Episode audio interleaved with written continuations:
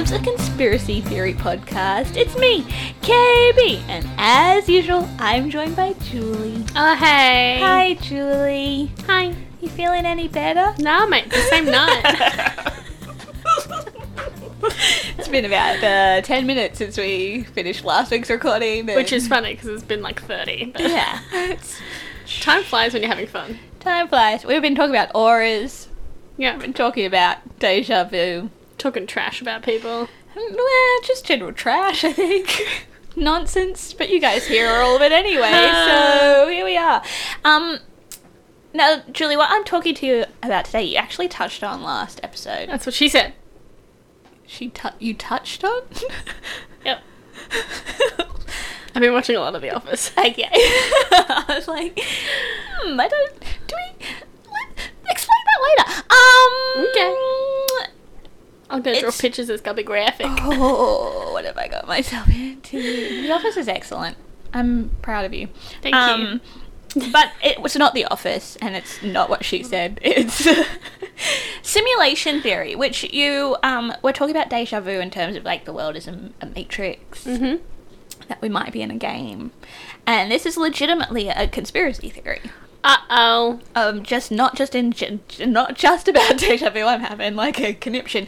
Um, not just about deja vu, but um about our entire lives. I'm hating this. I know you are. I'm going to read you um, what the kind of definition of it is straight off the Wikipedia page. So, obviously, 100% true. Um, the simulation hypothesis or simulation theory proposes that all of reality, including the Earth and the universe, is in fact an artificial simulation most likely a computer simulation. Some versions rely on the development of a simulated reality, proposed technology that would seem realistic enough to convince its inhabitants the simulation was real. The hypothesis has been a central plot device of many science fiction stories and films. So we touched on like the Truman Show, but it's more like the Matrix in that we all might be like plugged in somewhere. We're in a game. Julie's giving me the face, guys. I mean, I've still not seen The Matrix. You st- I'm sorry, what?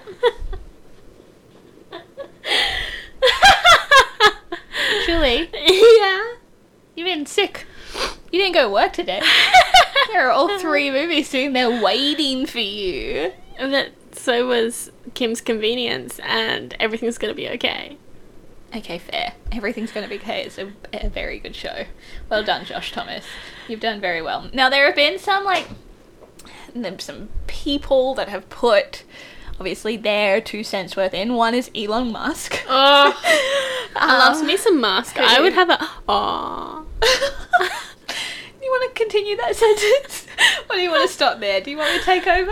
Um. I mean, I want a Musk stick right now, but I've just realized how dirty that sounds. yeah. Anyway, Elon Musk has said if you assume any rate of improvement at all, games will eventually be indistinguishable from reality. We're most likely in a simulation. Now, he hasn't totally confirmed or denied it. He's just like, ah, yeah, one day you won't be able to tell the difference between games and reality. And especially if virtual reality keeps going in the direction that it's going in, it's amazing. But some people might not be able to tell. It's Guys, I have been in when I went to um, uh, what's it called, Sexpo last year. Yes. I had a virtual reality helmet that put me into virtual reality porn.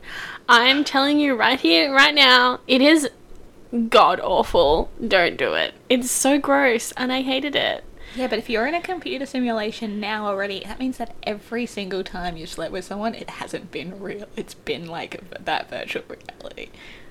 Why would vir- Never mind. the, we're asking the big questions on Elvis Lives today.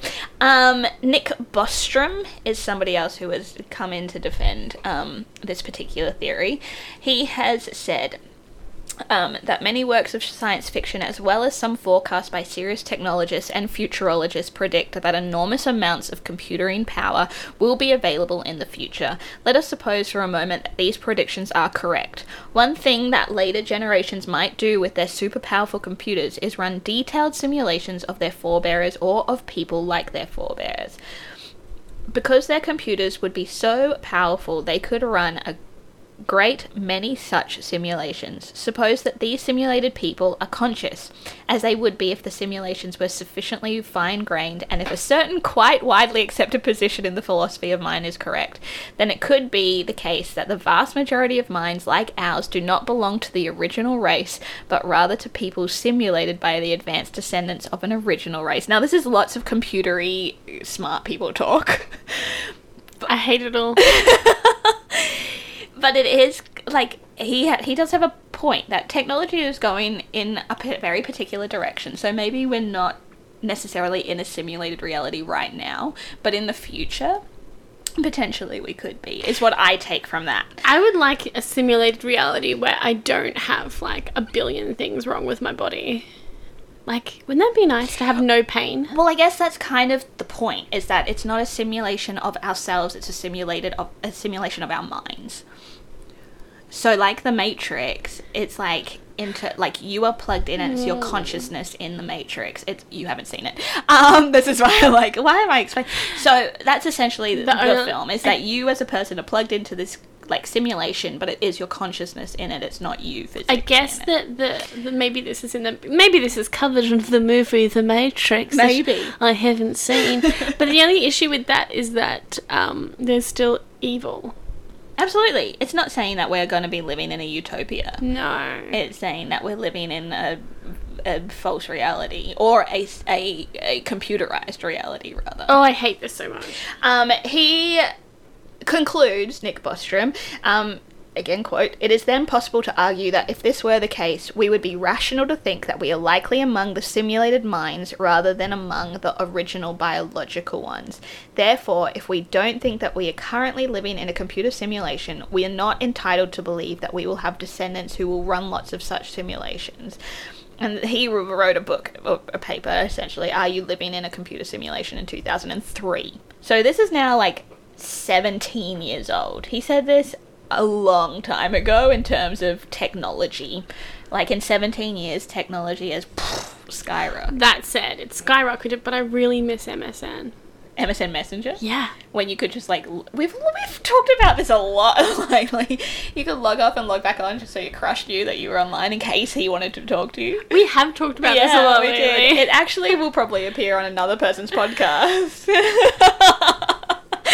Shout out to the Never Showing team. Um, if you want to hear us discuss this further, keep an eye or an ear out for our voices on Never Showing sometimes. um, look. Let's take. Where are we at? Maybe we should take a break and then we'll come Okay, back we and can- look a bit further because Alright. we don't want to freak anyone out too much. no stress.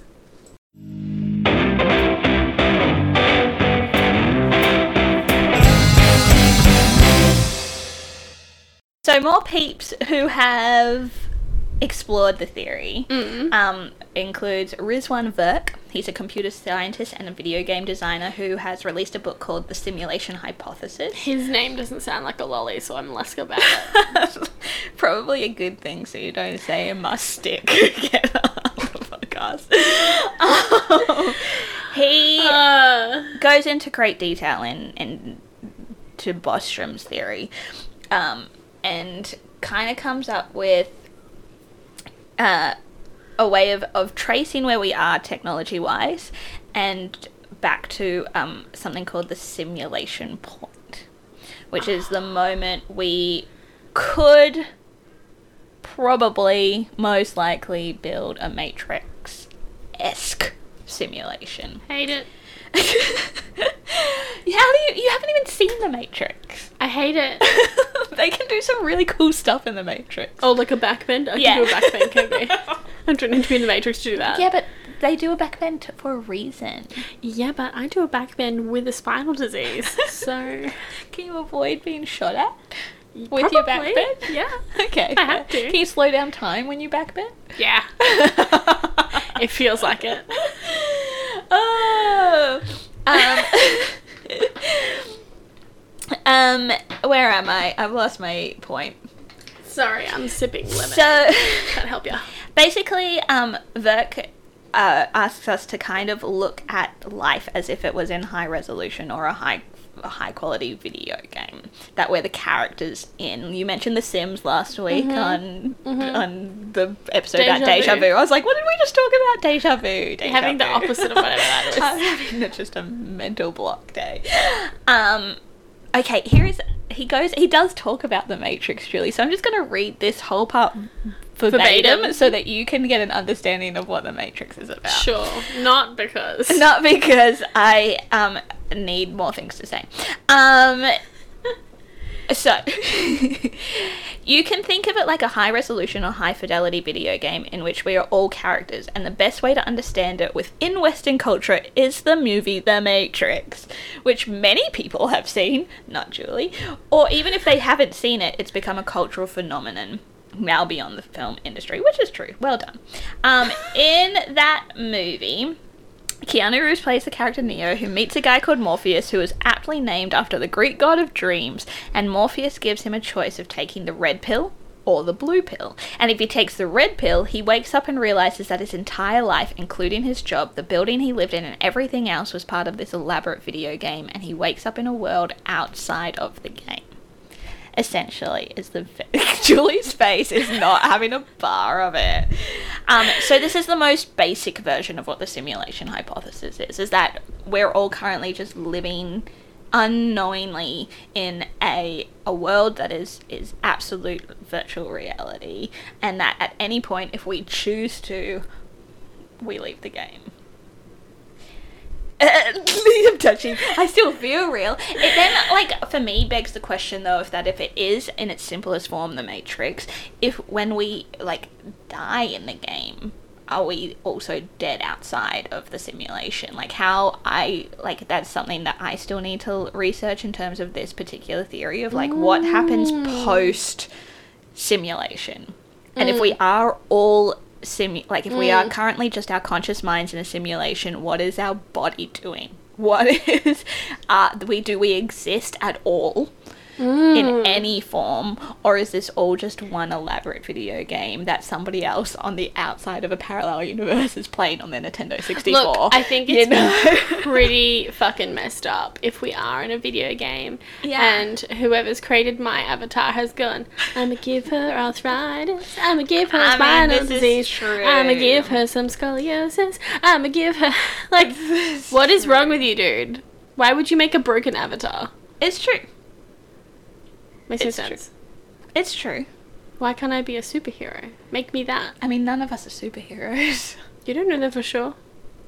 Tom Hanks is a superhero. I mean, Tom Hanks is pretty close to a superhero. I mean, I'm not gonna lie, he's, a, he's an excellent human being. Tom Hanks, friend of the show, Tom Hanks. Um, Oh, but also, the point of delirium. if there is this kind of thing of like red pill, blue pill, it starts asking the questions of if you are living in this perceived, we'll go back to utopia, perceived utopia, where there is still like evil things happening. Is it better knowing the reality that you know, or would you want to take the pill that tells you what the actual reality is? Oh, see, this is where my, my theory always comes in.